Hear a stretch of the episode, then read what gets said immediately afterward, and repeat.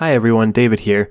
Just a quick note before we get started with the show that we did record this episode directly from our Zoom call just to avoid uh, any headaches with technology and connecting microphones for the sake of convenience and expediency. You might notice a little bit of talking over each other, laughing over each other, a little bit of voice modulation. We've tried to keep it to a minimum and hope that you'll still enjoy the show. So without further ado, here is Got the Runs in conversation with Scott McCloud.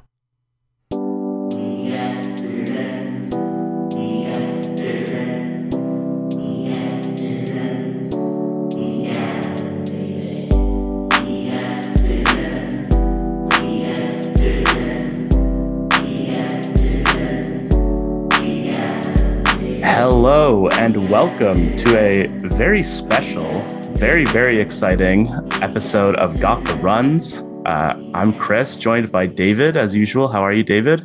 I am so well. We should probably do this at the start of every episode. Perhaps. Uh, but also joining us for the first time in Got the Runs history, a guest is joining us, and it's a very, very special guest, an individual who announced to us before the recording that he would be removing his shoes in order to really uh, really sit in this recording. It's true. the uh, I don't feel like it's an exaggeration. He might consider it so to call him a legend of uh, of comic books. Scott McCloud is on Got the Runs today. Welcome, Scott. Thanks, Chris. Hey, David. And no, not a legend. Not, not even close.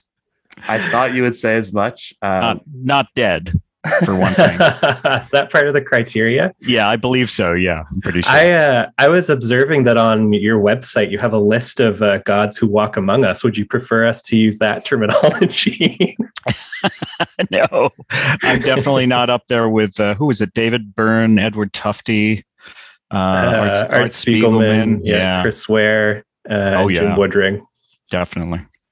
well, not quite deity status, but certainly uh, an icon in the industry, someone, I mean, it's obvious we chose to cover you as our first miniseries. And maybe we'll maybe we'll start there because David David described this as something that he would never want to do. Uh, and I'm inclined to agree, which is you listen to Got the Runs. I did. I did all 20 hours.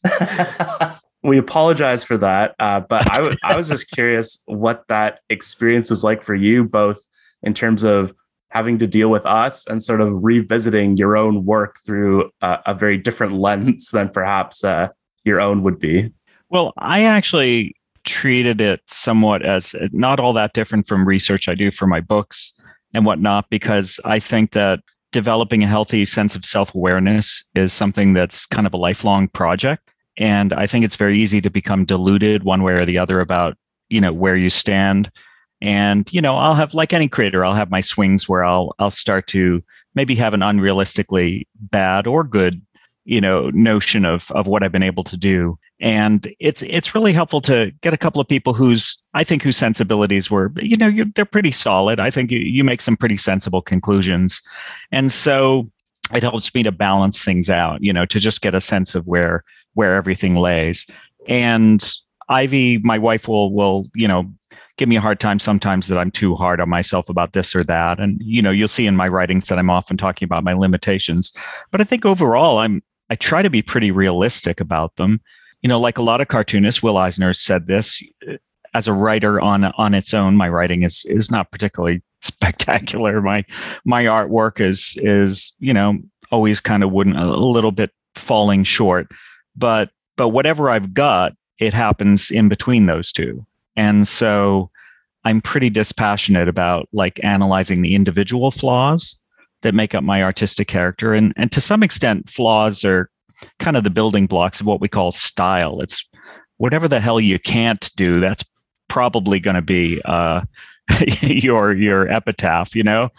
Uh, you know, like uh, Kurt Busiek recently mentioned the fact that something I had drawn, the the heads were too shallow. You see a lot of my my early work, actually not early work, I mean like the first 25 years, the, the heads didn't go back quite far enough. And and he referred to this as a McCloud trademark. And I was like, oh fuck, I gotta t- I gotta do something about that. That's awful.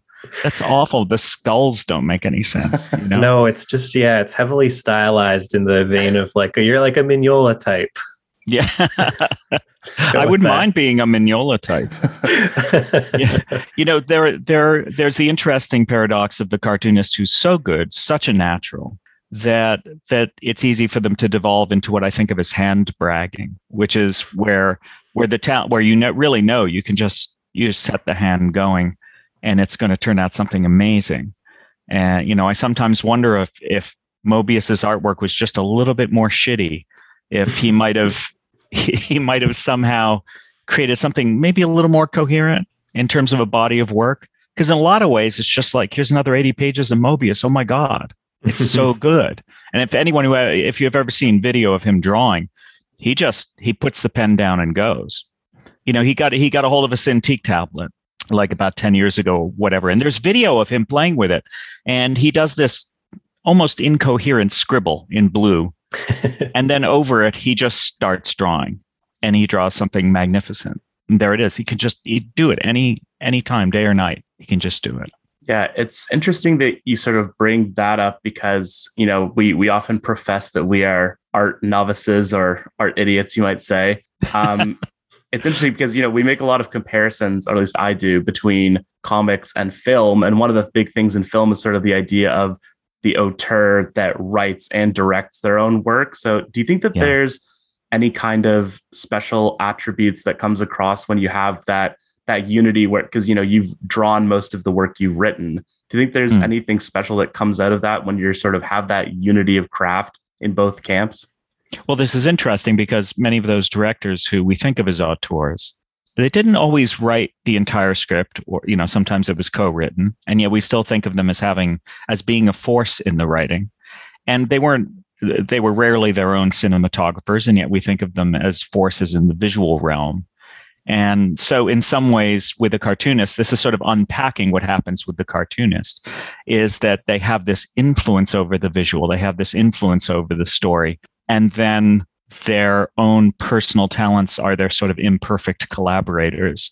You know, it's does that make any sense? It's less you know, Scorsese was always uh, accompanied by, is it Schoonmeyer? I think her, her name is. Thelma Schoonmaker, yeah.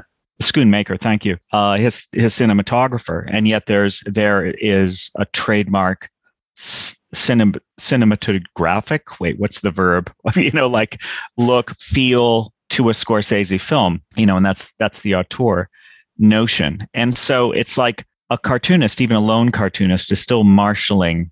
It's still a collaborative process. It's just your.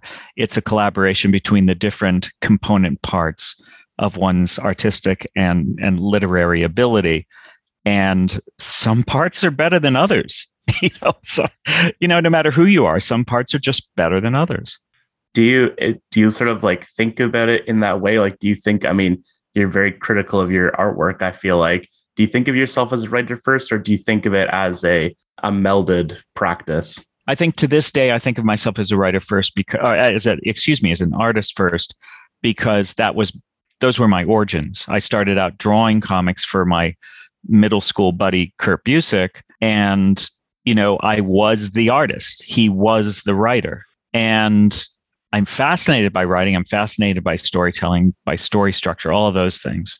But i do always think of myself as an artist first in the sense that you know without the visuals i fall apart. Like I, I, i'm terrible when i have to just react to a script. The idea of reading a script and commenting on it evaluating it judging it is a nightmare to me it's just like they're just words. Where are the pictures? Whereas you you slap down a portfolio full of comics pages in front of me and i can begin to form an instant sense of of what i'm looking at. And you know maybe i'll be a little bit judgy about it but i probably won't let slip that. I'll try, try to frame it positively when i'm talking to this young artist or whatever. But you know you i just get an instant sense of what needs to be done how it's working how it's not working so i am still very very visual but be ultimately i don't have a mastery over either domain i'm just that whatever that in between something is that seems to be where where i i excelled at least enough to get noticed That makes me think, Scott. Um, we were when we talked about Zot, we marveled fairly extensively at the the layout breakdown that you put together for Chuck Austin on the Getting to 99 story. and as far as the work that we talked about, there was only one title where you collaborated extensively with someone else, um, either as a writer or an artist, beyond you know lettering and, and coloring and that sort of thing. Um, but that was on Superman Adventures. I'm very yeah. curious. Were you making breakdowns like that for every issue of Superman Adventures as well, or did you write a traditional script for those issues? Yeah, break, breakdowns is how I wrote it. I wrote them as breakdowns. And then what I did was I turned it into a regular old DC full script. Oh, interesting. And my artist uh, received the script, and along with every page was a little thumbnail, which was a little condensed version of what I had done when I was when I was doing that. And it was my way of saying, I've done my due diligence. This can fit on a page. Here's one way to do it, but go to town, have fun. And and most of all, I could sort of emotionally let go at that point because I'm such a control freak about every aspect of my work when I'm writing it and drawing it myself. But if somebody else is going to draw it, I want I want that release of saying I did my part. Now I can just relax. I'm just th- it's a it's I, you know it's just this stage dive of I don't know what's going to happen, but I trust them. You know, I just trust them to to make it their own. And so I I always say you know ignore this if you like. you know, it's not like an Alan Moore script where really you you don't want to you don't want to mess with what he told you to do. right. Yeah, I Superman Adventures I find it very interesting because it's, you know, one of your few sort of long-term or notable works sort of within that what's the term for it? The, I want to say the studio system. yeah. The big 2 the assembly line if you want to if you want to be a little judgier about it. Yeah yeah. Yeah so I'm, I'm curious about what that experience was like for you what what challenges you found because it does seem like you're a person who likes having holistic control over your work. Yeah i do i do but you know it's it's a philosophy of extremes. And that is that that i indulge my monomaniacal desire to control everything on some work and then i indulge another side of my personality and like i think you you had found some interview or something where or maybe some intro where i had said something about it being my day job.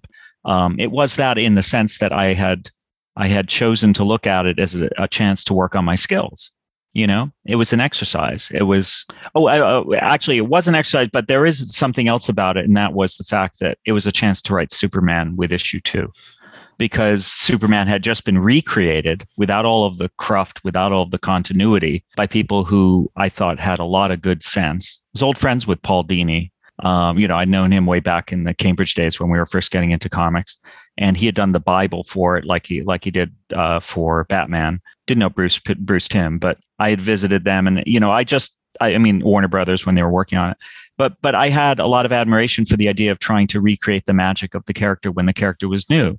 So here I was being given a chance essentially to ignore everything that had gone before and pretend that Superman was a brand new character. And I tried to to bring it to that. So that that made it a very fun day job. But it was still ultimately it was like, you know, if the end product wasn't something that I could be proud of, I still would have learned something. I'd still be okay with that because because that's all right. It's just a chance to do my best and just pass the baton, you know? And that's I think a healthy way to do it. It's when it's when you give your heart over to something that you don't have control over, that's when they break your heart. And that's sort of the Hollywood principle. Yeah. You know, what happens to a lot of people in Hollywood. Yeah. Is that, I mean, talking about sort of going back to that idea of control and the idea of the continuity, is that something you think you would find very difficult to sort of like laboring under the amount of continuity uh, beneath like a Superman or any kind of you know storied Marvel DC book. Yeah, I'm I'm already working on a book that requires me to do three years of research. I don't really need another one. you know, it's so much, and and and so much of that narrative glop, as my friend Brian Dewan puts it, is so arbitrary. You know, it's re- it's not really about storytelling. It's just about this artist wants to piss all over the artist who came before uh, writer usually it's the writer you know wants to piss on the writer who came before. It's you know it's about scratching out the the faces of the previous pharaoh on the tomb you know it's just this it has nothing to do with stories. It's all like hey that that thing you worked on for 3 years it was all a dream. Fuck you. You know it's just like uh you know so much is just so random and meaningless. Yeah, i mean yes there's there's some interesting stuff that comes out and, and there are folks like uh Douglas Wolk who's i think it was douglas who recently wrote you know really decide to dive back into continuity and explore that. That's I, I respect that. And there is a kind of narrative mulch there that's really fun to dig through. But man, I don't want to be beholden to it. I don't want to be confined by that. That's that's awful. Just give me a character who can, you know, leap tall buildings with a single bound and bullets bounce off and he's from a planet that blew up and okay, that's fine. Don't tell me anything else. I I'm ready. I'm I'm gonna go now. I'm gonna make it happen. You know, going back a little, it was that sort of the impetus for Zot that it's sort of your way of playing with that type of character while also having it be original and being able to sort of take what you want and throw out what you don't want from a continuity or historical perspective? Well, Zot, the thing to remember about Zot is that Zot was the one that came down the gumball chute. I had a I had a sketchbook full of ideas, and right on the top was this sort of robot character that I was calling Bot that Kurt convinced me to make human and call Zot and it could have been a number of other things, but I was really getting into sort of that Buck Rogers sensibility. I was reading Hergé, I was reading Raw, I was reading 10 different things that had nothing to do with each other. And this was just this swirling pool of inspiration in my head.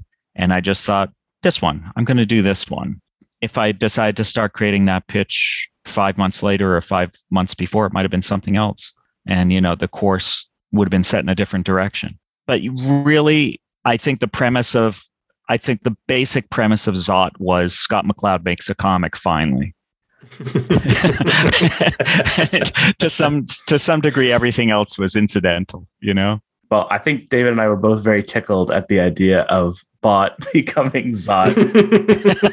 yes, that appeals certainly. Uh, as you already know, I'm a big Peabody fan, so uh, oh, there you any, go.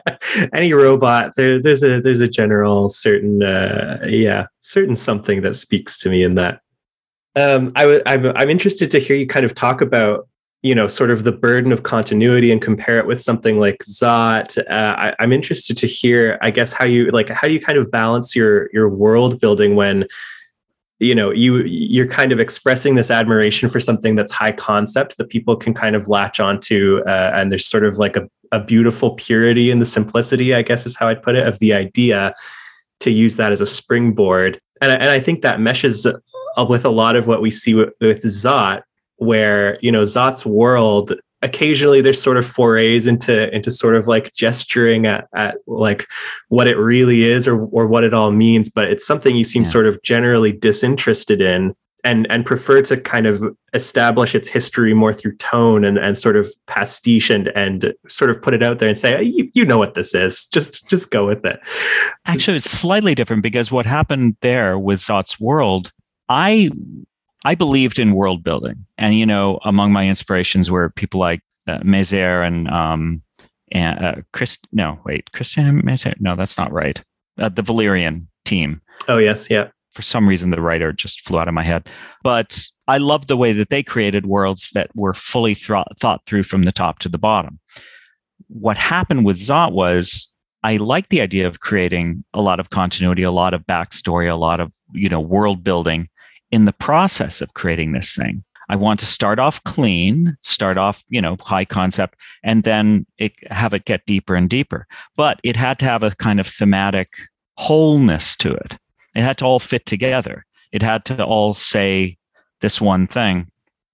And so the two worlds, of course, became pivotal the idea of this world and that and and that i had love for both of them and i was I had sort of uh, split off the two sides of my personality that could that could love this earth and could love the the world of escape, the world of fantasy. But then I ran into that trouble that as the series went on, I realized that that a true paradise, you know, a true utopia just wasn't very interesting. And and any kind of real drama that happened on Zot's world was kind of messing with my premise And in some ways, I never quite resolved that. That's come up when when there was talk of making Zot into a TV show or a movie. I was always like, okay, fine, let's talk about it, but first you got to solve this problem. and I still haven't solved that problem. Uh, and so, to some extent, the fact that I held back and didn't create a whole lot of continuity there was because I had this unsolved problem, and unsolved problems are very distracting for a brain like mine. It's just like they they they keep me up at night. And and and also, of course, was only 36 issues, and you know, I wasn't doing like 600 issues. Believe me, there would have been plenty of continuity. I, I personally feel like the two worlds, uh, you know, as far as a TV series or or a movie, maybe a bit more of a challenge. But I, the last issue of Zot is one of my favorite resolutions to a to a story, and I think the choosing to put it in more of sort of like an, an ideal realm as opposed to uh, a real place in in that sense with its own history mm. uh, makes for a very nice sort of thematic tie off with the the directions that uh, that those last few Earth stories have. Thanks. I, I, have to believe that it's possible to to create um, a richer, deeper world that still that still is able to deliver that same message at the end of the story, uh, a message of escape or of a better world, uh, you know, uh, the world that we should all aspire to, that sort of thing. The two are not incompatible, you know, in my opinion. It's just it. I, what as as usual, as is kind of my my career uh, motif uh, I discovered the limits of my ability. you know, there's just only so far I could go without without worlds colliding, both metaphorically and I suppose literally in this case, or semi-literally. I don't know. Is that literal? They're fictional. Whatever. Yeah, it's it's interesting that you call it a problem because I think you know maybe in the way that a lot of media or art ends up like the problem or the constraints of the problem sort of become the avenue towards a new direction um, mm. Was was that sort of the later stages of Zot? Do you think that's more was more pushed by your artistic interest in moving more in that direction, or was it more by feeling like that's where the story was moving? And like you were talking about with, with the world just sort of being incompatible with with tension in a way or conflict? In some ways, even though it's the last arc of stories, the Earth stories were, I think, in many ways transitional. That is had the had the series kept going i think you would have seen it as sort of a bridge from one kind of story to another kind of story almost an interlude. Uh, it's just that they happened to be at the end and so i wove that into something that felt like an ending. But in many ways it's a very unsatisfying ending. I mean after all i I, I ended up the that that middle arc that you guys devoted an entire episode to because you're masochists. Um, that at the end of that you know there's the whole thing about the 1965 and new year's and it's like I never explained that. Um, that's like the the doorway at the end of the universe. I had to explain that. And I probably I, I wrote about the. Um, I'm sorry. This is this is a tangent, but in in the Zot book, I know at least one of you actually uh, suffered through all of my intro material. Uh, I love I it. About did I write about my kidney stone? You, you know what? Sound, that doesn't ring a bell. It doesn't ring a bell, but I uh, I can do a little digging and and verify. Because I can I tell you, a, I can tell you a story, but it's possible I already told you by way of print. But when I I had just done uh, Zot number seven, which is the one where they they they you know get right up to where the door is. You know they're about to find out what's behind the door, and um and I, either I just sent it or I just done the maybe I just done the layouts or whatever. But that was on paper but the following issue is not on paper. and I got I got very sick. Uh, I was throwing up. Everything was really horrible. And I I called my uncle and my aunt who lived nearby. This is in upstate New York, and I went to the hospital. You know, and it was just hurting like hell. And I'm sorry, I said kidney stone. It was it wasn't kidney stone. It was my appendix. Kidney stones were later. And um, so, but I didn't know what it was at the time. And, you know, they finally gave me some pain medication. And, you know, I'm just lying there and I start to feel a little calmer and I'm just kind of looking up at the ceiling. And all of a sudden I had this revelation. I just thought, I don't know what this is. This could be anything. I might have been poisoned. God knows what it is. But technically speaking, you know, just as as a rational human being, I had to admit the possibility that, you know, there was always a chance that whatever it was was really bad and that I might die. I might die at the age of 25, just lying there in a hospital room in upstate New York. And I swear to God, all I could think was how glad I was that I hadn't told anybody what was behind the door. Nobody knew. Nobody knew at all.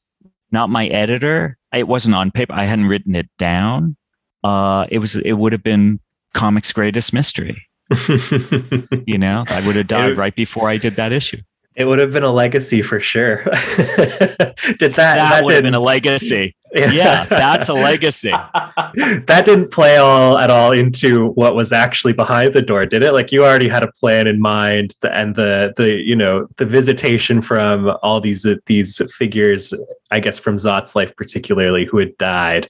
Was that a Yeah. factor in your in your hospital experience, or or that was already in the cards? I think yeah, it was already already in the cards. And probably a lot of the details I hadn't filled in, but I had the general idea, and I was kind of unsatisfied with it. And and I've always thought of that as the ending that would have been better if I died. that would have been it would have been far cooler. You know, the behind the door stuff, eh, it was, it was okay. It, it, it served its purpose, but I always thought, no, no, no, no. But that's not that's not the great magic trick. That's not Mm. the that that would have been a real Houdini move to to just slip out of existence. I think that's uh isn't that Chris your favorite issue? It's it's definitely up among my favorites. Uh, Oh, Yeah, I mean, it's I, I found it very interesting just because it seems like one of those things where it's you know it's more about the idea of the mystery, and it's one of I, I, I w- I was Hmm. expecting it almost not to get resolved, so I was very Yeah. pleasantly surprised when it did actually turn into something. So I'm I, I'm glad you're not dead, if only for that reason. Cool, you- You you have retroactively given me a reason to live. So thank you. but uh but I'm curious about sort of that the way that those sort of arcs become composed, you know, not even from a plot perspective, but from where you sort of it feels like your interests lay. Like did were you feeling that as you were working through it? Because you know, obviously, I think I remember one specific letter in a later stage Zot issue where they're saying like it's cool that you're doing this, but this isn't Zot. Like, was that something that you felt as it was happening or felt consternation about that it was shifting so dramatically in its tones? Yeah, I was I was okay with the shift in tone, although I was I was cognizant of things that didn't quite fit within sort of the rules that I had set down for myself, even even the implicit rules. You know, like when I talked about how I had rationalized whether or not to have the false ending in in Terry's story. At the end, one of the things that that cinched the deal for me was the fact that it wasn't quite a Zot story.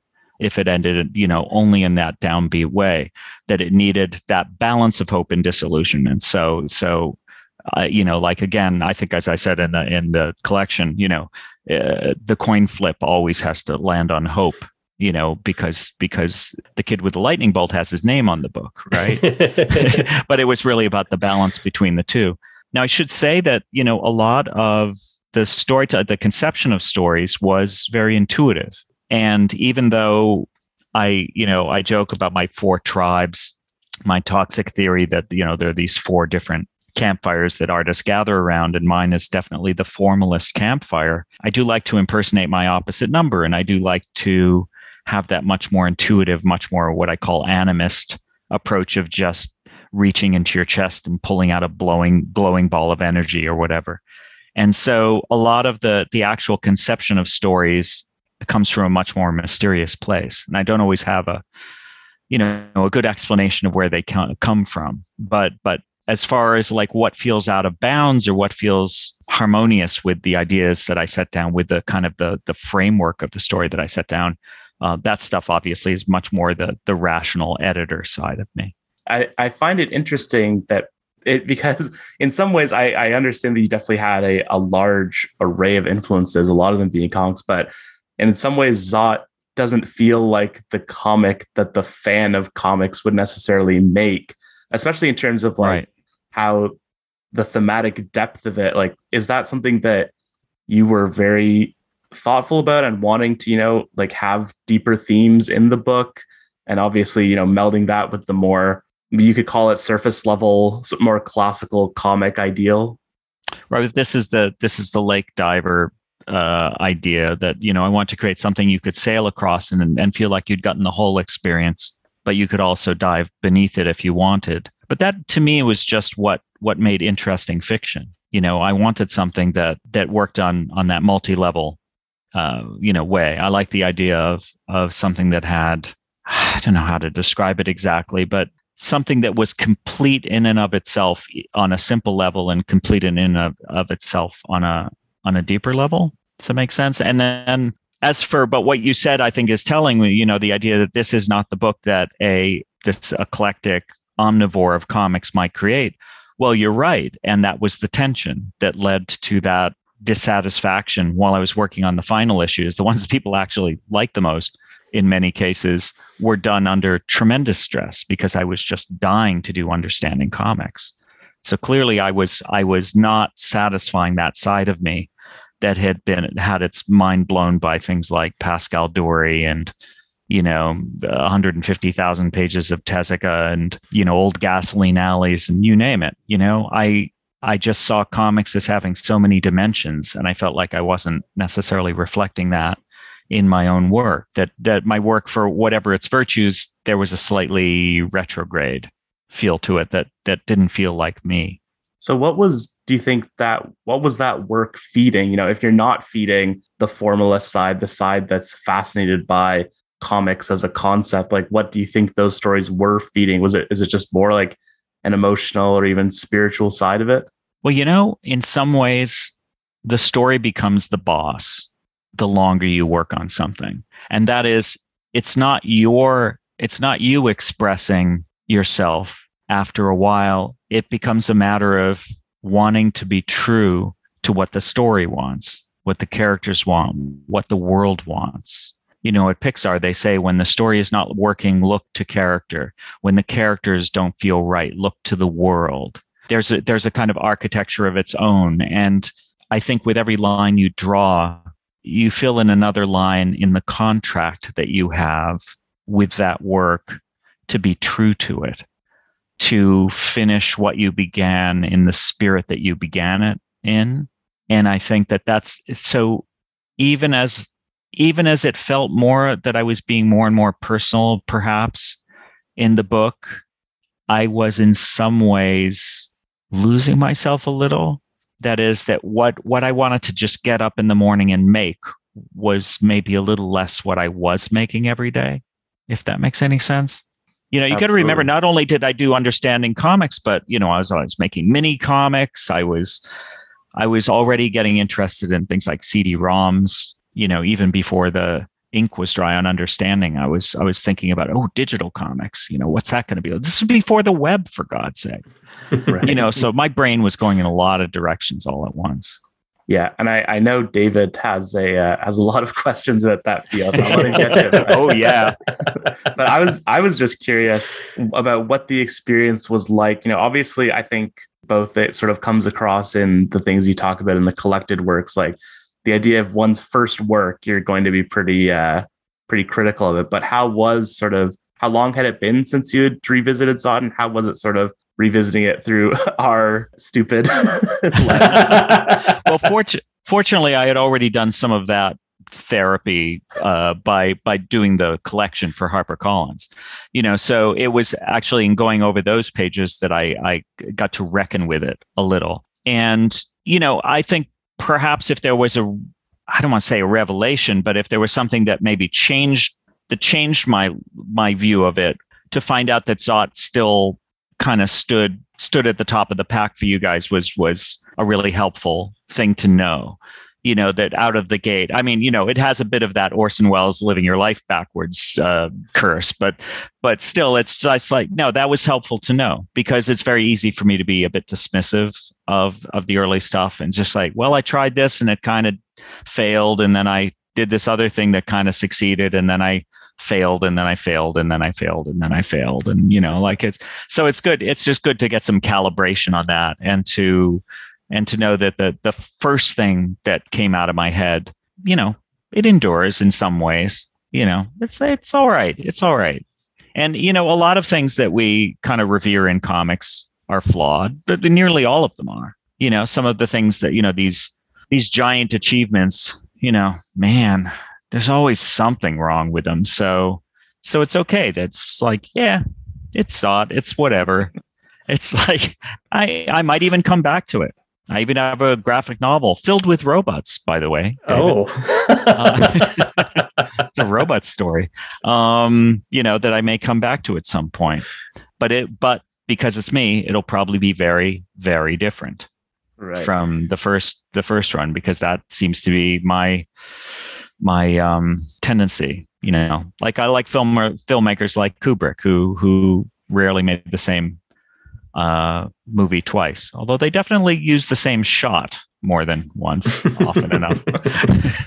it's, I think we can all endeavor to, however many years on in our careers, say, oh, you know, it's just Zot, and sort of toss that off as, you know, one of my lesser works was Zot. no, I appreciate yes. that.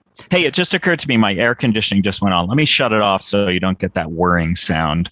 Um, you can always edit this out or or leave it in. Just just chat among yourselves. I'll be back inside in, baseball. Yeah, right. Twenty seconds. I'll be right back. I think you. I think it's in the spirit of got the runs that we uh, we keep that in. In the interest of full transparency and uh, talking about the logistics of how to record, and then leaving it in the final episode. It's true. Though we must leave in the AC talk. Feel free. Well, speaking of, uh, you mentioned the great works uh, of comics that may have some flaws. I want to talk about the new adventures of Abraham Lincoln.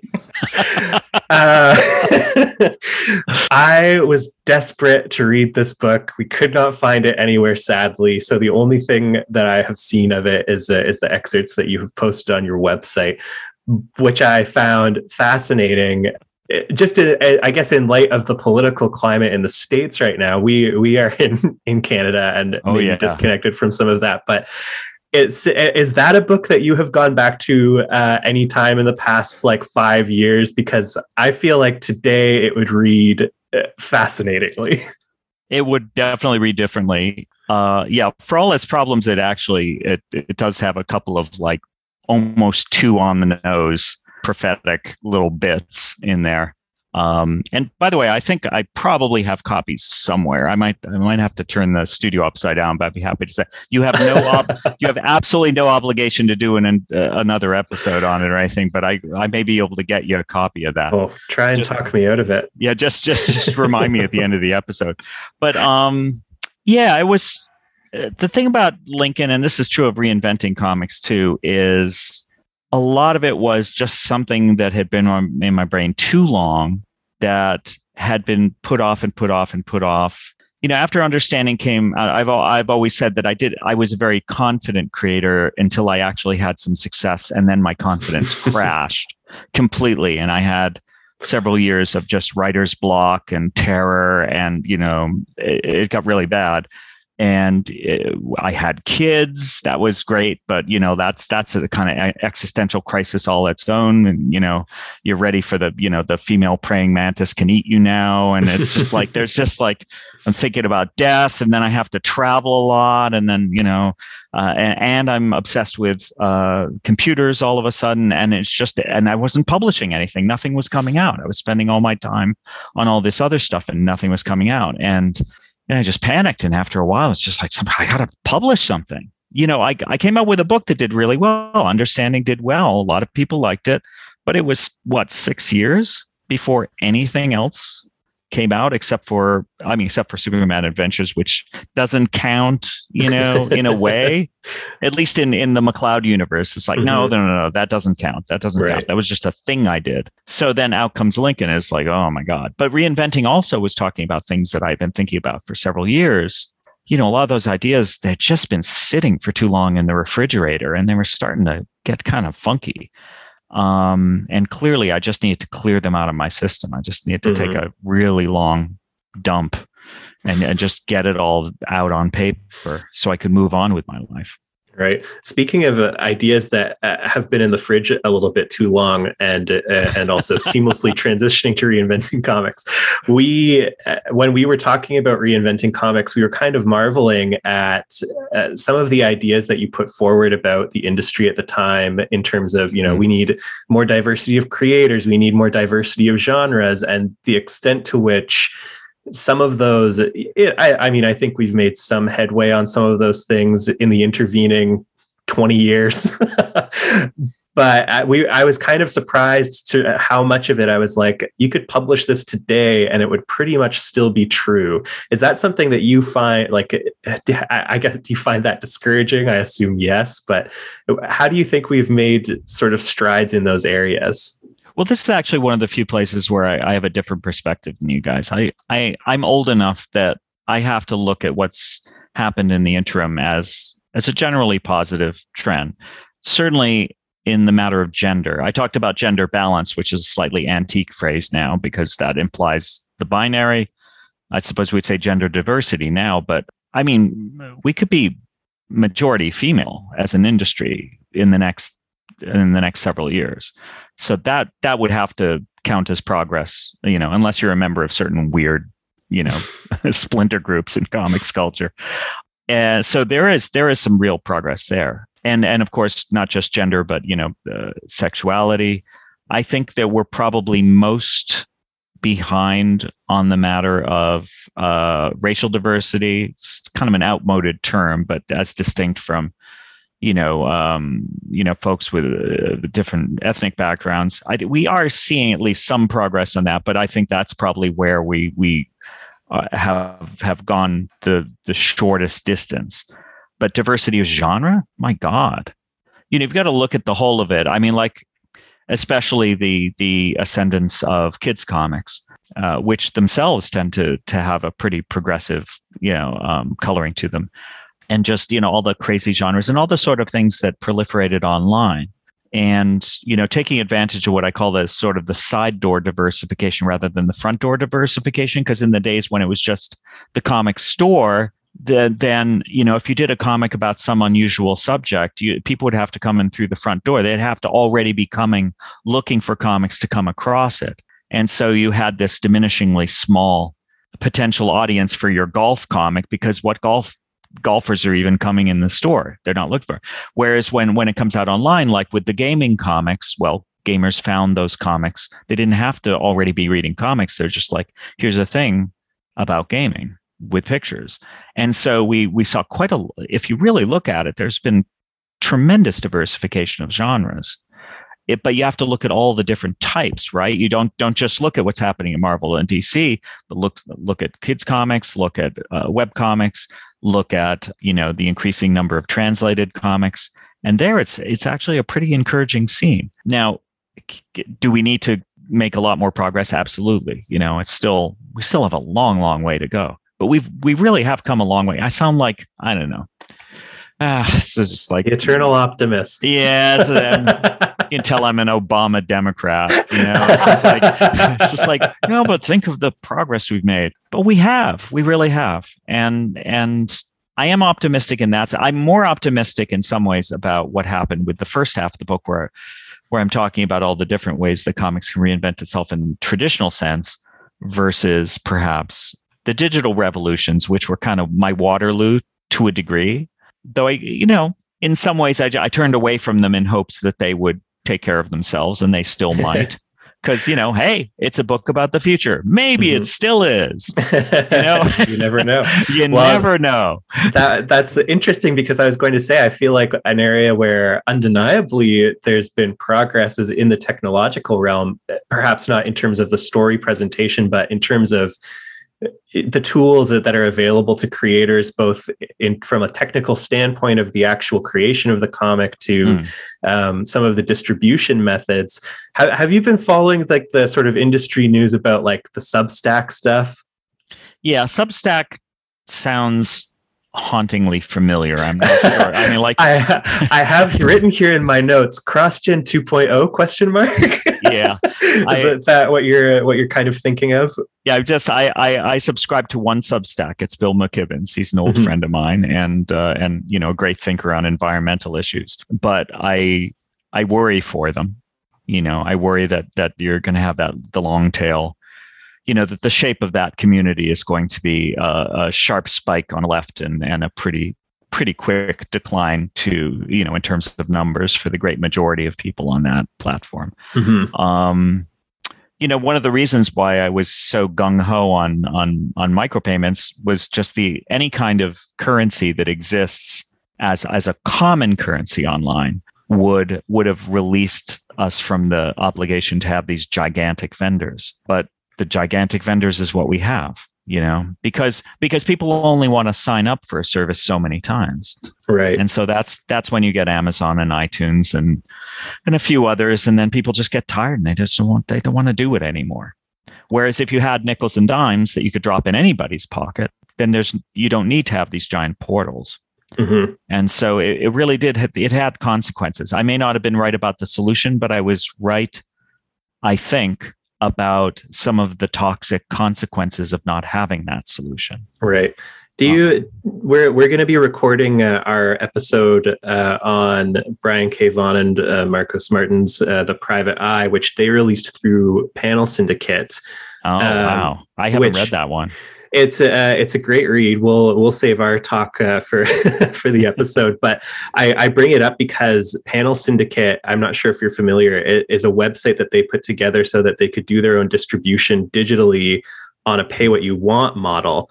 Yeah. Uh, in terms of kind of bridging the gap between micropayments and sort of the traditional system, does it does it give you hope at all to see success in that area, even if it's just through like fairly big name and, and well known creators? Yeah, I, I am encouraged by the the I don't want to say the success of crowdfunding because that's maybe a little too um, unambiguous, um, but the the hopeful you know signs of crowdfunding and the staying power so far may not be permanent. It May may not have set up permanent uh, foundations in, in in the art economy, but it has been around a little bit further, a little bit longer than I thought. Kickstarter and Patreon have lasted a little longer than I thought, and that gives me some hope. The one thing that they do demonstrate, you know, speaking of micros, is there is that principle that you have a somewhat different economy when the producer of the work is scraping out 85% of the proceeds or something in that realm versus say 10% or 15 which you have to remember is the is the percentage for many print creators. That's quite a difference a difference of you know eight times. And so the money raised you know by people you know uh, aggregators like i don't know if she would consider herself an aggregator but you know ring ringleaders like spike uh you know or individuals going at it a lot of a lot of money's moved through the gates. I mean that's and and much of it went to the creators Mm-hmm. And that's that's pretty extraordinary. You know, you just after a while, sometimes it can sneak up on you that that there's a river and the river runs night and day and a lot of water is passing through. You know, that's that's the money in crowdfunding right now. That's that's a pretty big river all of a sudden. And it's and it's becoming a um, a seemingly permanent part of the landscape. That's exciting. That's mm-hmm. exciting. Mm-hmm. And um, and so that is hopeful. And it does demonstrate the power of the consumer dollar when it's not reduced to a tenth, which which is the actual meaning of decimate, turns out. though it's frequently misused. Yes, um, you're you're thinking about. Oh, no, no, no. I'm wrong. No, no, that's not the meaning of decimate. No, reduce by no, one. Reduce to by reduce one tenth. by one yes. tenth. Yes. No, I just I just demonstrated my ignorance. Sorry. Oh, it's all right. We'll we'll edit it out. um, uh, I, I, but I think what you're kind of referring to here is in terms of like the amount of money that ends up uh, going directly to the creators being increased by such a wide margin means that we can see a book be brought to print with like a, a sum total like you know you can get a kickstarter off the ground and completed with $8000 which i feel I, am not intimately familiar with the budgets of uh, of some of the the larger publishers but that seems low to me to, as, yeah, as far as bringing a, a book to uh, to print um, you'll see you'll see a fair number of kickstarters you know that that that will land um, you know uh, six figures you know pretty easily. Mm-hmm. um, and that's that's an encouraging sign. And um, now i could i can't say exactly what you know pod and you know other you know the the sort of fulfillment costs that they have to pay are like these days. And they they may be extremely steep i'm not sure. But still it's it, it makes me smile. And um you know, but but I mean, often it's the digital, you know, thing that you're supporting, and certainly with Patreon, that's almost always the digital mm-hmm. that you're supporting, which has very little in terms of production costs. Right. It seems like the go-to formats as far as the the files themselves, PDFs and CBRs and and CBZs, are are pretty much uh, by definition emulating the page. Is that is that a, a point of frustration for you at Yeah. all? To yeah. Well, yes, and and so we return to my Waterloo. Yeah, I um, I think you know a lot of my initial fervor for what what we wound up calling the in- infinite canvas. It's it's my term, but it also Mhm. kind of organically caught on and became the thing that people called called them. The initial impetus was this idea of like a, a zillion different shapes, but what I continue to hold out hope for is really the very practical storytelling advantages of these these different spatial approaches that I think I think can really serve a story. Uh, you know, just something as simple as the space between panels, which, if you look at hundred years of comics, the last hundred years of comics, there's very little variation in the space between panels because nobody wants to waste paper. But that has a rhetorical opportunity, you know, to to to vary that space is to uh, you know potentially to to change the sense of pacing in the story and the idea of not having to constantly break at the end of the page that disco beat at the end of the page that's Mhm. enforced where you know like we would never put up with that in film we would never want to to constantly have to but you know like oh you know you have like uh 15 seconds of blank screen you know every uh every 2 minutes just because. And it's Mhm. like why? Why not why not allow the canvas to just stretch for as long as the story demands? Let the let the let the story determine the shape. Mhm. but you Have know like you- you correctly noticed that a lot of you know a lot of the links to things that i think work are they're all dead links Well, know, the death of Flash, anymore. you know. yeah that yeah I think that Absolutely. that really put a lot of them in the ground because uh, even uh, I think we when we originally started recording, Flash might have still been you know on a uh, on a clock, but still around, and and a lot of them were still up and running. yeah it it's it's you know that we were warned this you know a lot of a lot of folks early on were just saying no you don't realize these things are not forever. And we Mhm. we're like ah sure they are. And it's like oh they'll be up forever you know? And it's like no no standards do do get overturned. I, I'm curious if you've ever had the opportunity to use uh, Comixology's guided view function. yeah a little bit. I you know it's not evil. Um I think it has potential, but uh, the thing that bugs me is just like just why have pages at all? You know, like well, okay, they were they were these things were created for pages, but then why does everything have to be repurposed? Why not create something for guided view?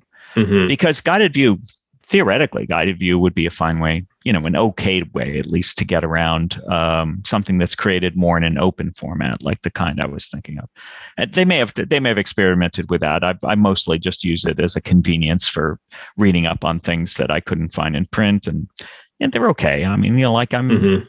I use the service sometimes, but oh, man, the page, the page, the page page is my enemy. It if you need if you want to subdivide your canvas, if you want to have a shape that encloses a certain number of panels at a regular interval, that's that should be your option. That shouldn't be your obligation as a creator. You should be able to create whatever size and shape uh, subdivisions work to the benefit of your story and your artistic vision, not because of some technology. Print is the technology that's getting in the way. And we tend to think of it as like, oh no, don't let technology mess up my comics. It's like you're already reading a technology. That's a technology. Print is a technology, and the and the that technology of print is speaking more loudly, I think, than people realize. It's it has a real strong material effect on what the artist can do. Mhm.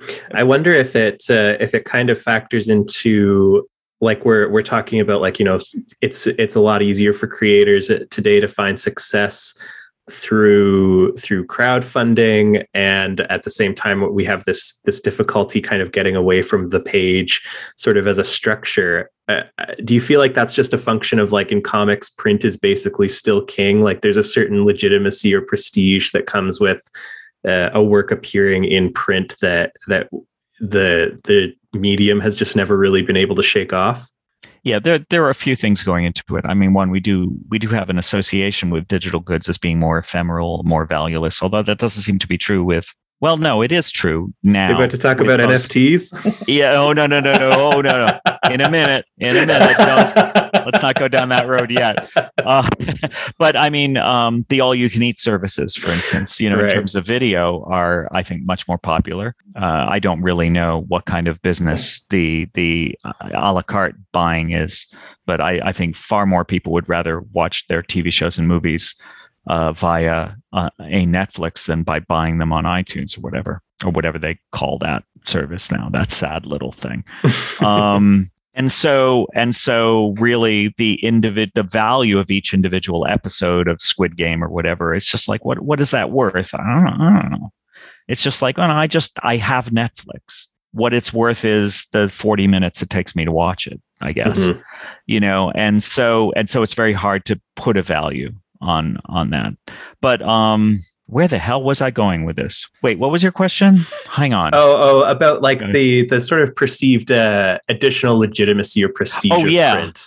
yeah at least print print is something familiar and solid and enduring and it's the prize at the end. It's just like yeah I, I paid some money i got a thing.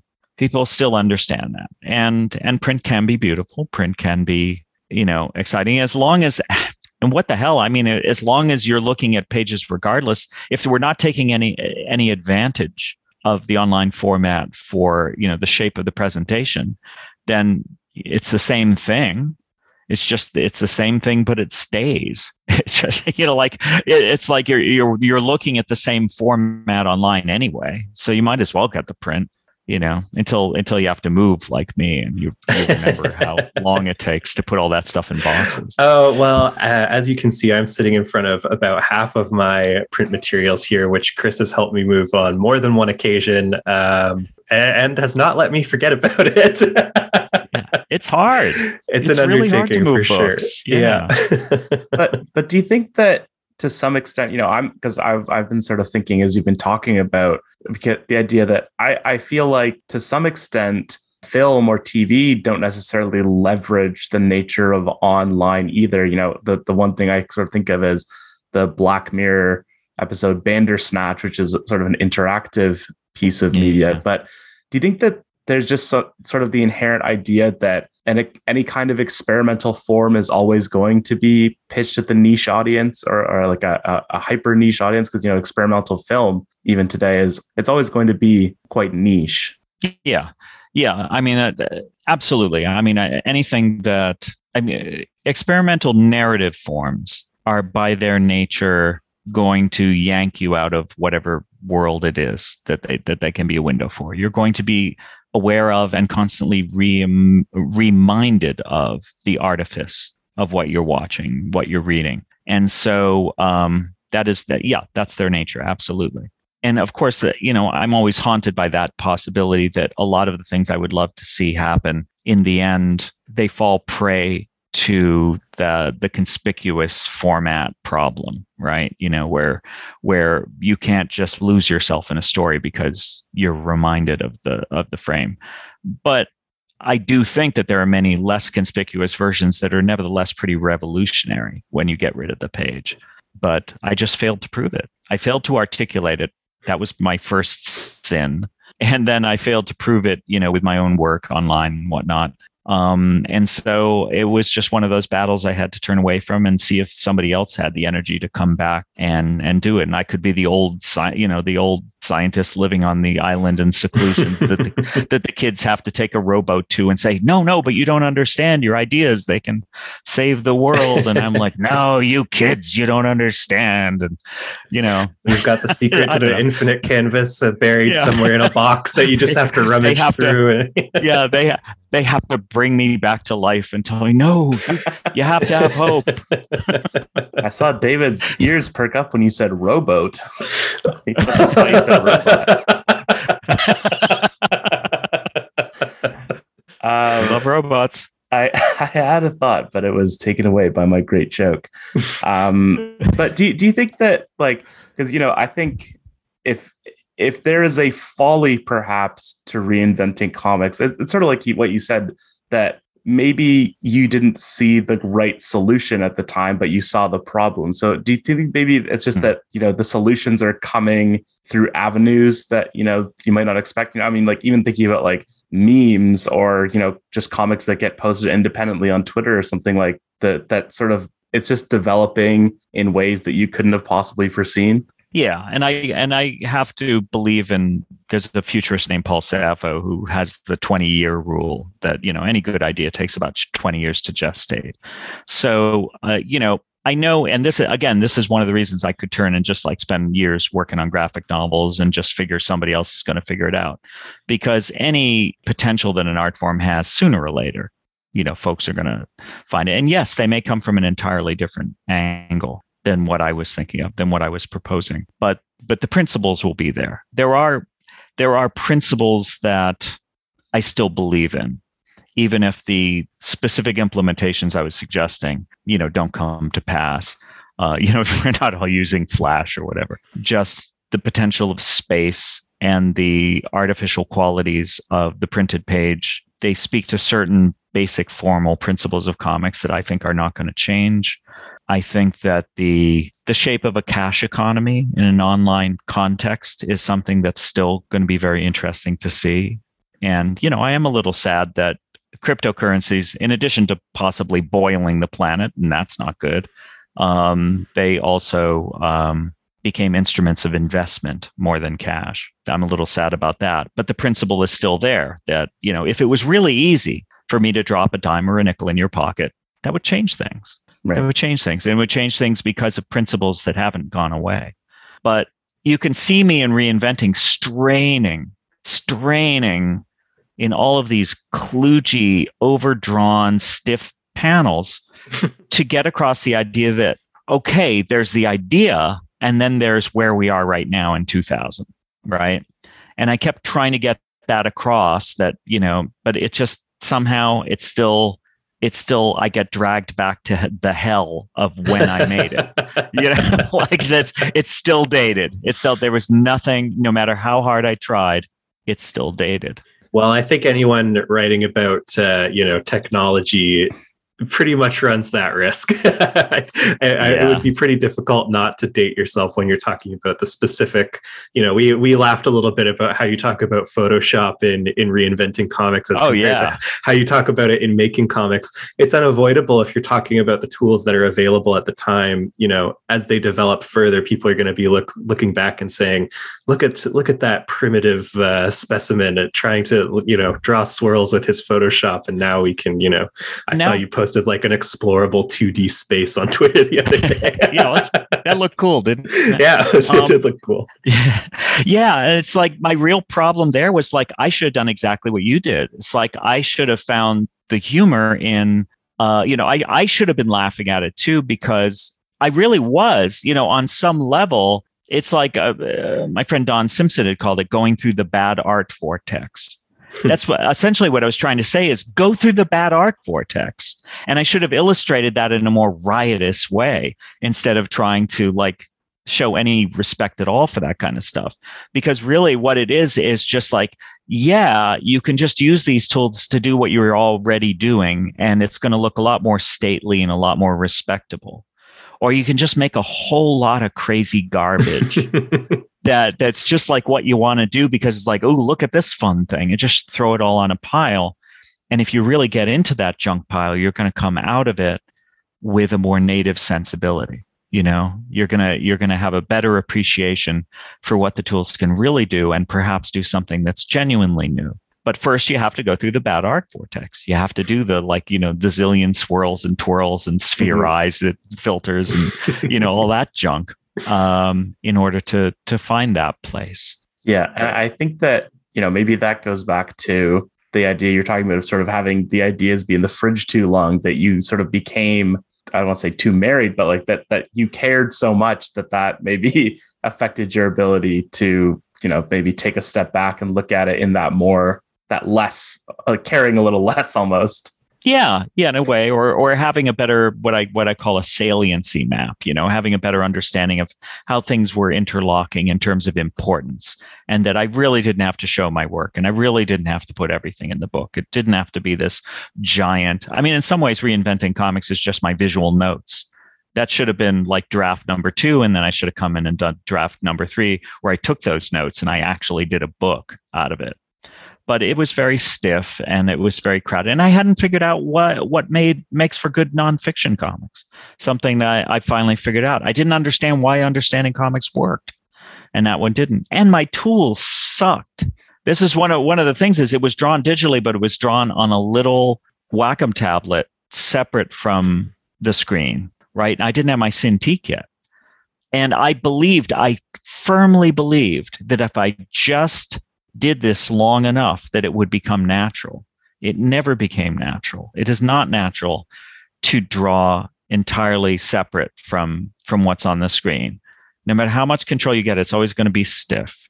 And of course, the machines could barely handle, you know, like the the the images, and uh, it was just uh, and all of the panels were so crowded and i had so many panels of me just standing there with a giant word balloon and a thing behind me and you know oh there's that eye again and oh my god we love like eye. I feel like we're resurrecting bad memories now.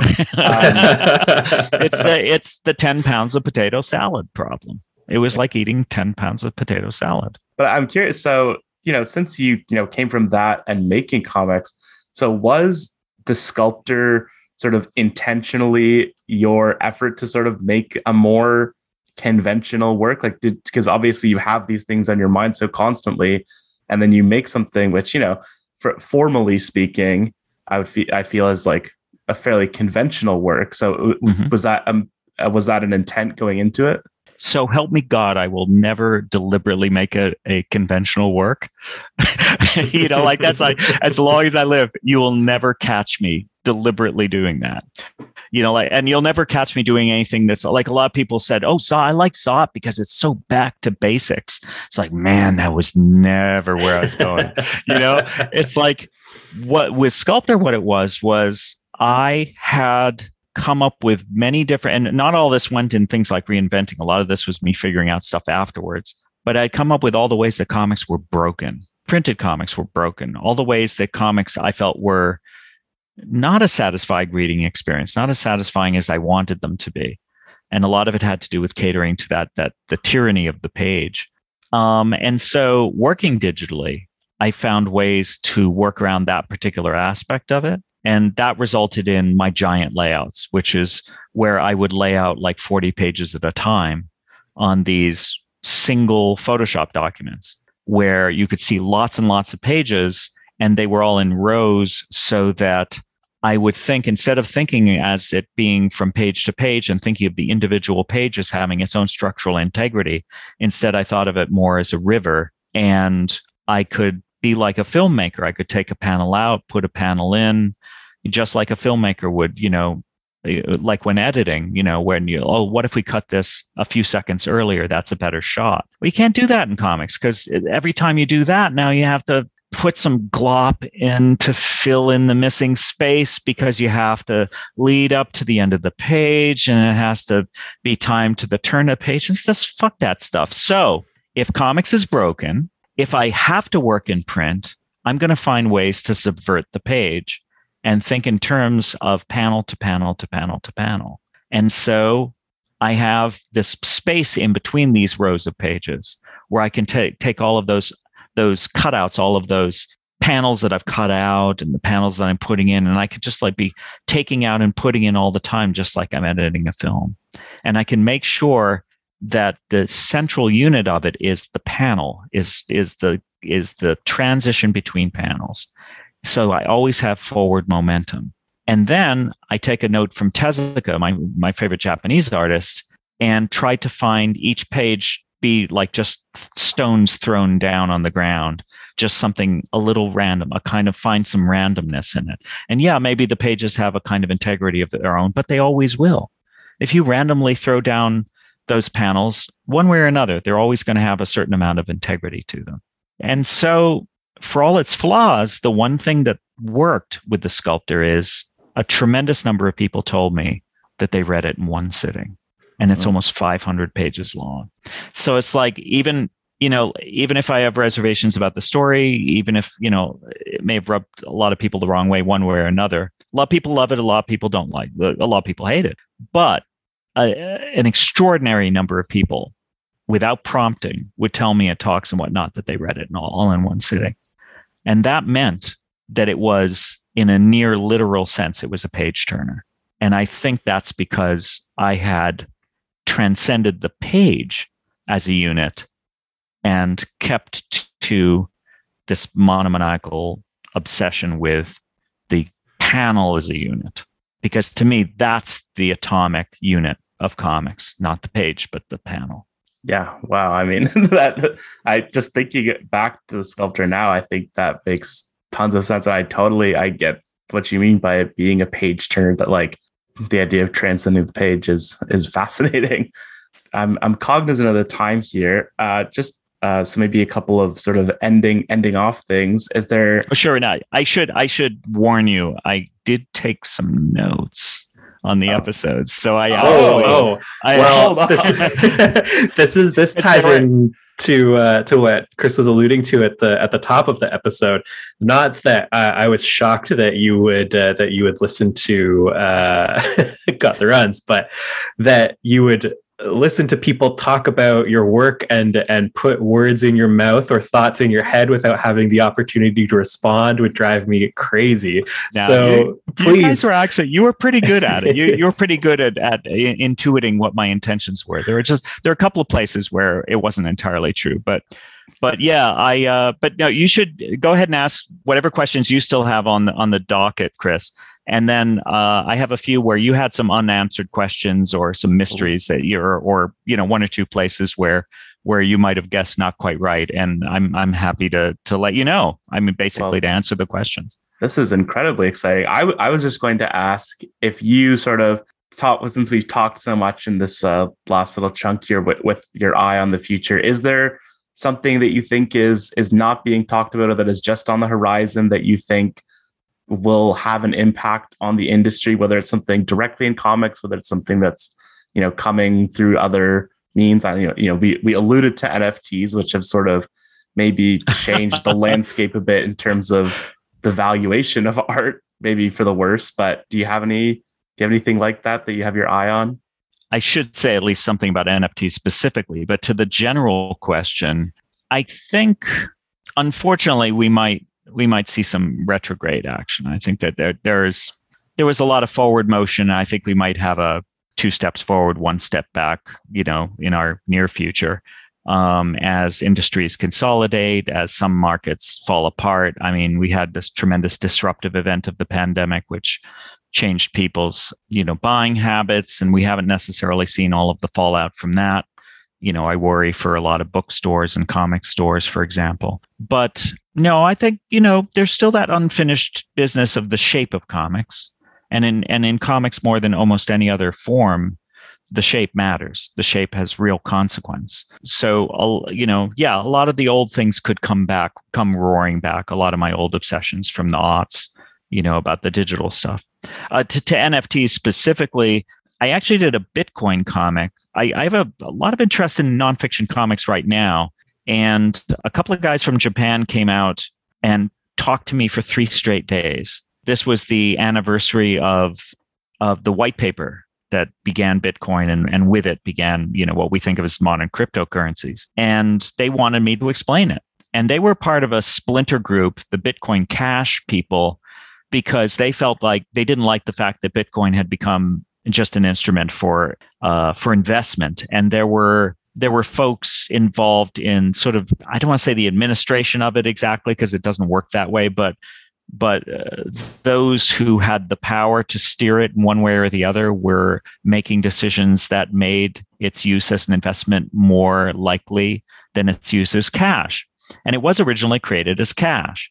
Now, putting aside the the the environmental question of whether or not uh, it's destroying the planet, which is a good question to ask, and we all should. because that's kind of important. Uh, whether the computing power is is eating up too much electricity and whatnot. But putting that aside for a moment, the idea of a stateless currency that can that's infinitely divisible is interesting to me. And the white paper does still posit some really interesting ideas. So I did create a white uh, a comic which explains the white paper. And and so I think it's probably it's probably my favorite nonfiction comic but I'm also I'm also figuring out how nonfiction comics work, and that's going into my visual communication book that I've been working on longer than almost anything in my entire career at this point. It's been going for a long time. And the layouts are currently at 561 pages, and I want to cut about 150 of them. But I really have figured out a lot about what makes what makes what you might call explanatory comics satisfying and what makes them frustrating and I'm trying to do more of the former and less of the latter. Uh, and you can see some of that on display in the in the in the Bitcoin comic. But um, yeah, cryptos.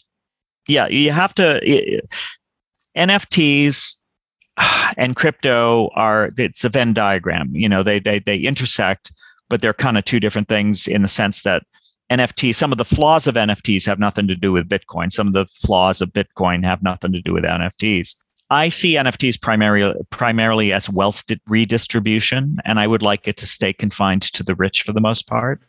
I I worry horribly that that uh, people without money are going to invest a lot of money in it or a lot of their hopes in them because I think that's a pretty savage long tail problem that that a few a few will benefit greatly and many will not. It is to some degree a Ponzi scheme, but then hell, any kind of investment is a Ponzi scheme. Uh, the art market is a Ponzi scheme. I think the absurdity that people see in cryptocurrencies really just illuminate the fact that they have failed to see the absurdity in money generally. Uh, money is extremely weird, and it's it is a consensual illusion. But to the extent that it's a consensual illusion that can have effects in the real world, it's useful, right? And should it achieve a certain stability, it can be useful in the long run. The stability is missing, clearly. we don't have the stability yet. But yeah, I still I still think crypto is interesting. I think that to the degree that it becomes very effective in its original mission is the degree to which uh, a lot of countries are going to be pretty alarmed. And maybe maybe justifiably so, because it can it can facilitate some pretty scary stuff. I'm scared a lot about a lot of things. So that's just background noise almost. But yeah, it's, you know, the reasons that people say, oh, this stuff is dangerous. Yeah, it could be.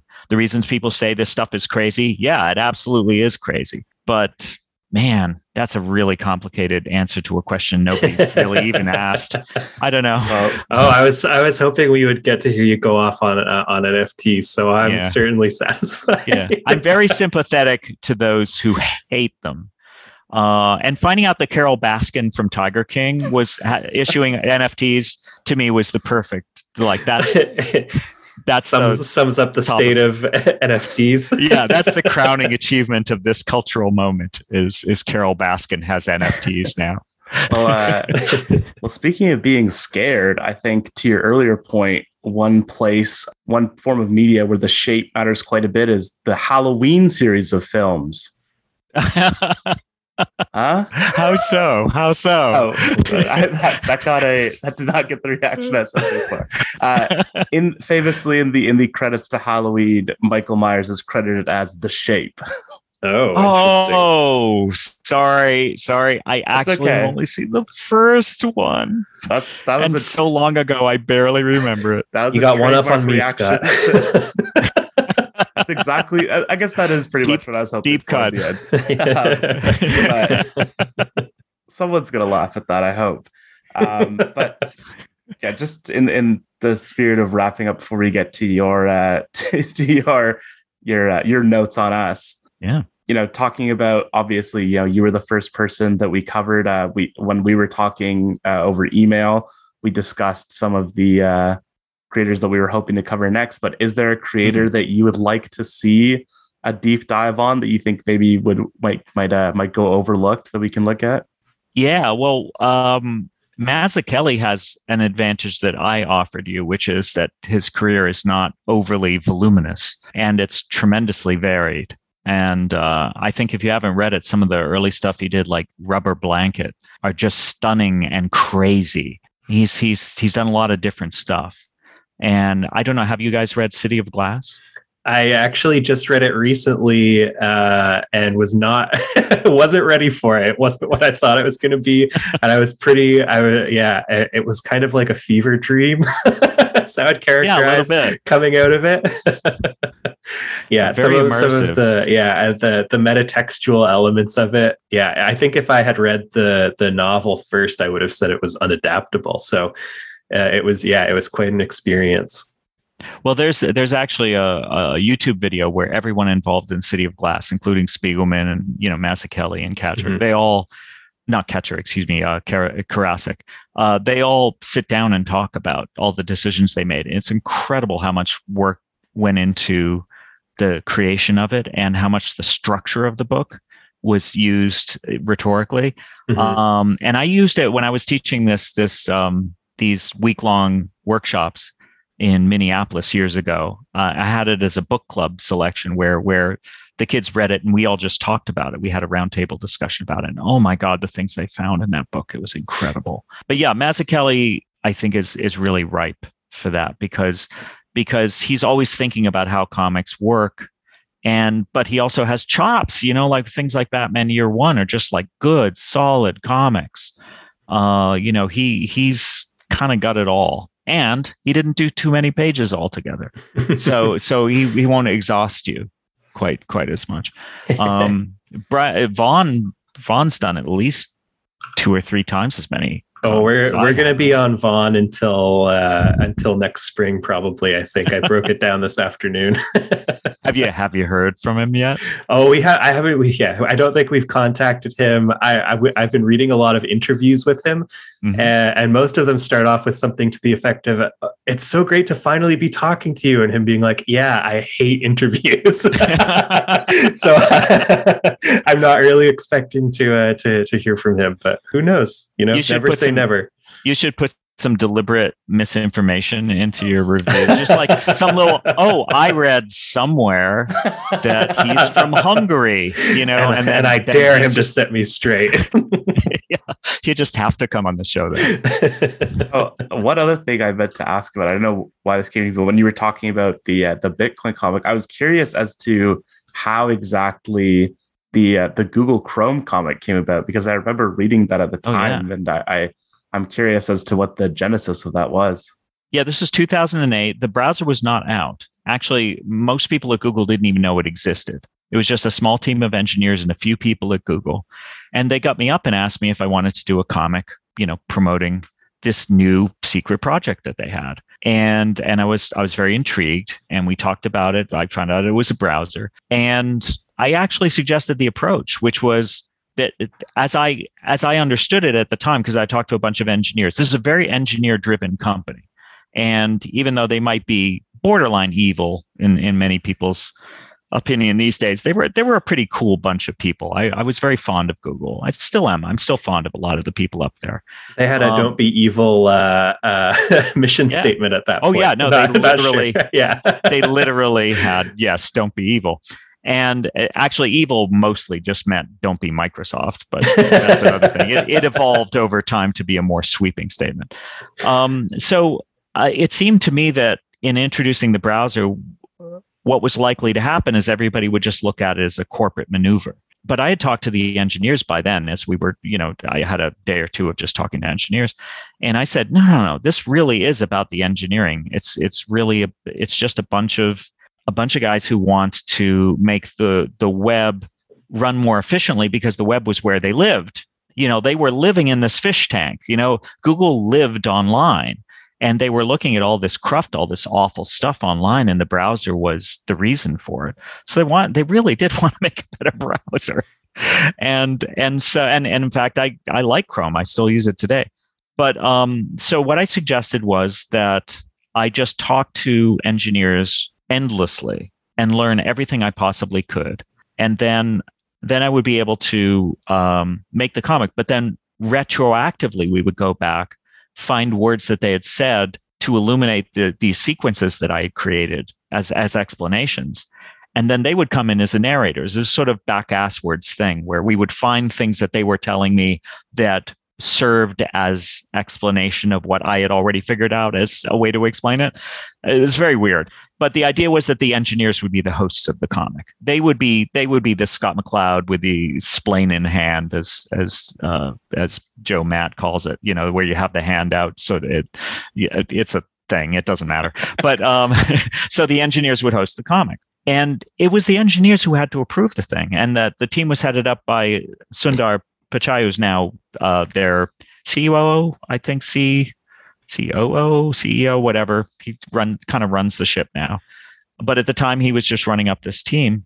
And they were the ones, they were really my editors. They were the ones that I had to get approval from. And they they were a little skeptical, but as as we worked on it and over like four or five months, I just got like 40 hours of just them talking, just engineers talking and teaching me to understand the engineering decisions. And then at that point, once I understood it, I could turn around and do the comic very easily. And then the hard part was combing through all those transcripts to find the, you know, the actual dialogue.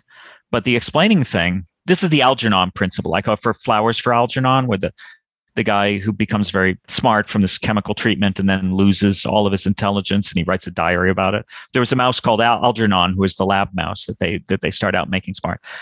I believe that to do a really good nonfiction comic about something that you aren't already an expert in, you need to be make made as made smart enough by the experts, by your subject matter experts, to be temporarily smart enough to explain it. And then you can forget it all. You just you need to be temporarily smart.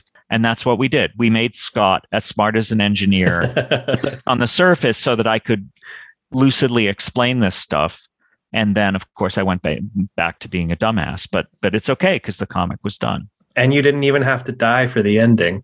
And i didn't have to die for the ending yeah. Not not even a little. And yeah the comic the comic did well. It's in like hundreds of languages because it's google. Um, some of them were crowdsourced.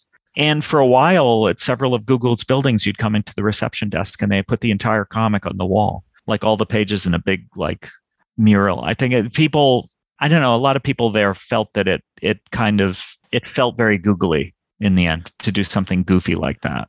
Um, felt very googly, and and in the end, the engineers really did like it. They liked it. Some of them even saw their work in a different light because, like like I always say, it's like you can live in a house all your life, but it still looks different when you go up on the roof for the first time. You know, and that's that's that's what comics can do it by visualizing something you can illuminate structures that even if you've been inside of them for years, it, gives you a new perspective on them. Yeah, absolutely. Uh, well, we will we will dally no further. I'm... All right, shall I shall I get to my uh lay it on us? All right. You mentioned the origins of the closure term, uh, not definitely not mine. Uh, closure originated with the Gestalt psychologists. Also true of gutters. I, I popularized the term, but uh, that that was pre-existing. I actually didn't understand fully. I had sort of gotten the idea of closure from my college years, from just professors talking about it, and I was just like, "eh, it's some art school thing." But you know, it never even occurred to me that there was probably somebody who originated the the notion of closure. So eventually, I was like, "Oh, damn! Should find out about that guy. For a while, I spent years thinking that I had actually accidentally coined a new meaning because somebody from, you know, the literary theory ends of things had told me, oh, no, no, no, that's not what it means. It means this. I thought, oh, no, I guess I kind of made up a meaning. It's like, no, no, no, the original meaning was correct. It's just it came from, you know, like 70 years ago or whatever. Let's see, viewer participation. Oh, yeah. Oh, yeah. That whole oh man, all the digital comic stuff. I think I kind of mentioned this, but we got to remember that the web launched six months after Understanding Comics came out, but there had already been these comics attempts to make comics in CD-ROMs. And so my initial frame of reference was CD-ROMs. And I was like, you know, in those days, it, it like took it took 10 minutes to draw a picture the size of a postage stamp on the web. so like not a lot of people were doing pictures on the web. But my attitude was like, yeah, they will give it time because I, I was a firm believer in Moore's law, although it did eventually kind of crash to the ground. Thank God, because otherwise we'd all be serving our robot overlords. But that's another thing. Anyway, oh, so to tell me more. never mind. Never mind. Forget it. Forget I said anything. I'll have to erase your memories later. But but what was I trying? What the hell was I getting at? Um, oh yeah. So CD-ROMs were yeah there for for a while. You know you could do a lot more with CD-ROMs because the data was it was all there on the disk, and you didn't have to download like you know 100 megs, uh, which is really really hard in '93. Mhm. Uh, but now you're seeing a lot of that same stuff now on the web because we're in a more high bandwidth environment, at least you know compared to that. Uh, oh, I liked. I forget. What, I don't know which of you said it, but I really like this quote: "A survivor can't help but create art, and an artist can't help but want to, survive." I like that. We said that. One of us yeah. is a genius. Said that. Sounds good. It's good. it's a good quote. I actually, I actually was, I, I was definitely very tongue in cheek when I was doing like, oh, well, the true artist doesn't care for fame or fortune or whatever. I mean, like that is why I put him in a beret with the mustache and the striped shirt. Clearly, clearly, I don't, I don't see that as like, you know, like a thing that's like this ethos that I'm, I'm, de- I'm deeply dedicated to. It's like, no, no, I believe in, I believe in art in all phases of human activity. Really. I believe very strongly in black and white and the advantages of black and white. That's from my manga days. So in a lot of ways, I really seized on the opportunity to to ditch the color, even though even though it was practical circumstances that made it necessary. I was like, I was fine with that. I, man, I love black and white comics. About I Zot, just- this is just just for uh, for the listener. Yes, yes. This is in reference to Zot, which started in color and, and to, for 12 issues and then went to black and white. But yeah, I, but the thing is that a lot of black and white comics during what we called the black and white boom, which sort of happened between the first incarnation of Zot and the second one, because I have a, a tremendous talent for missing whatever the fad is completely and never benefiting from it. But um, a lot of that boom was really color comics without the color. And and that bugged me. I didn't like that. I didn't like repurposed things.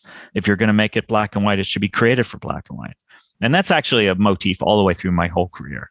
Like if you're going to make something digital it should be created for digital. If you're going to make something in print it should be created for print you know i don't i don't like repurposing never did director yeah, yeah i don't even know what that is Zot online art oh yeah Oh, oh yeah.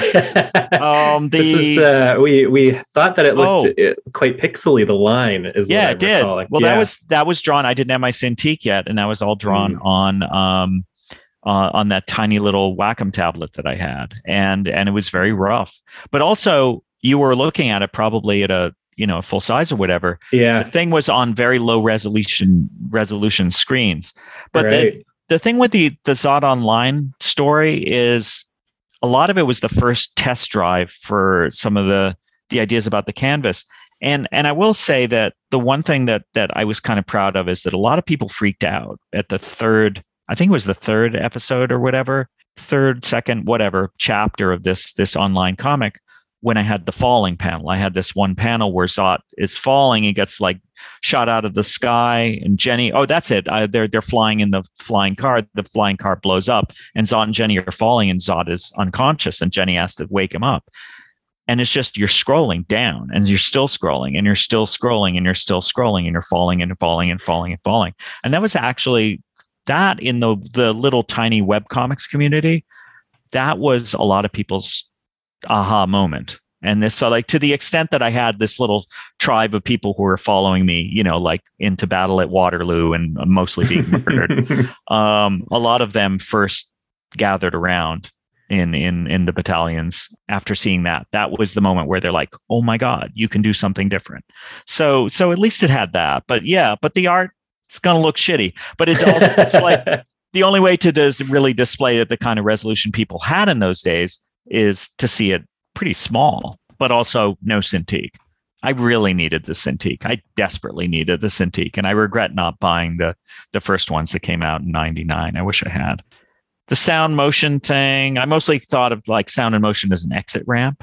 You know, I uh, there are ways to use them in an ambient way, but if you if it just becomes a little movie like the Watchmen motion comics, like fuck that shit. I was wondering if you had ever seen that. Oh, uh, well, I, Yeah. I'm sure, just given your interest that you had, but uh, yeah, it's just a it's a wannabe movie.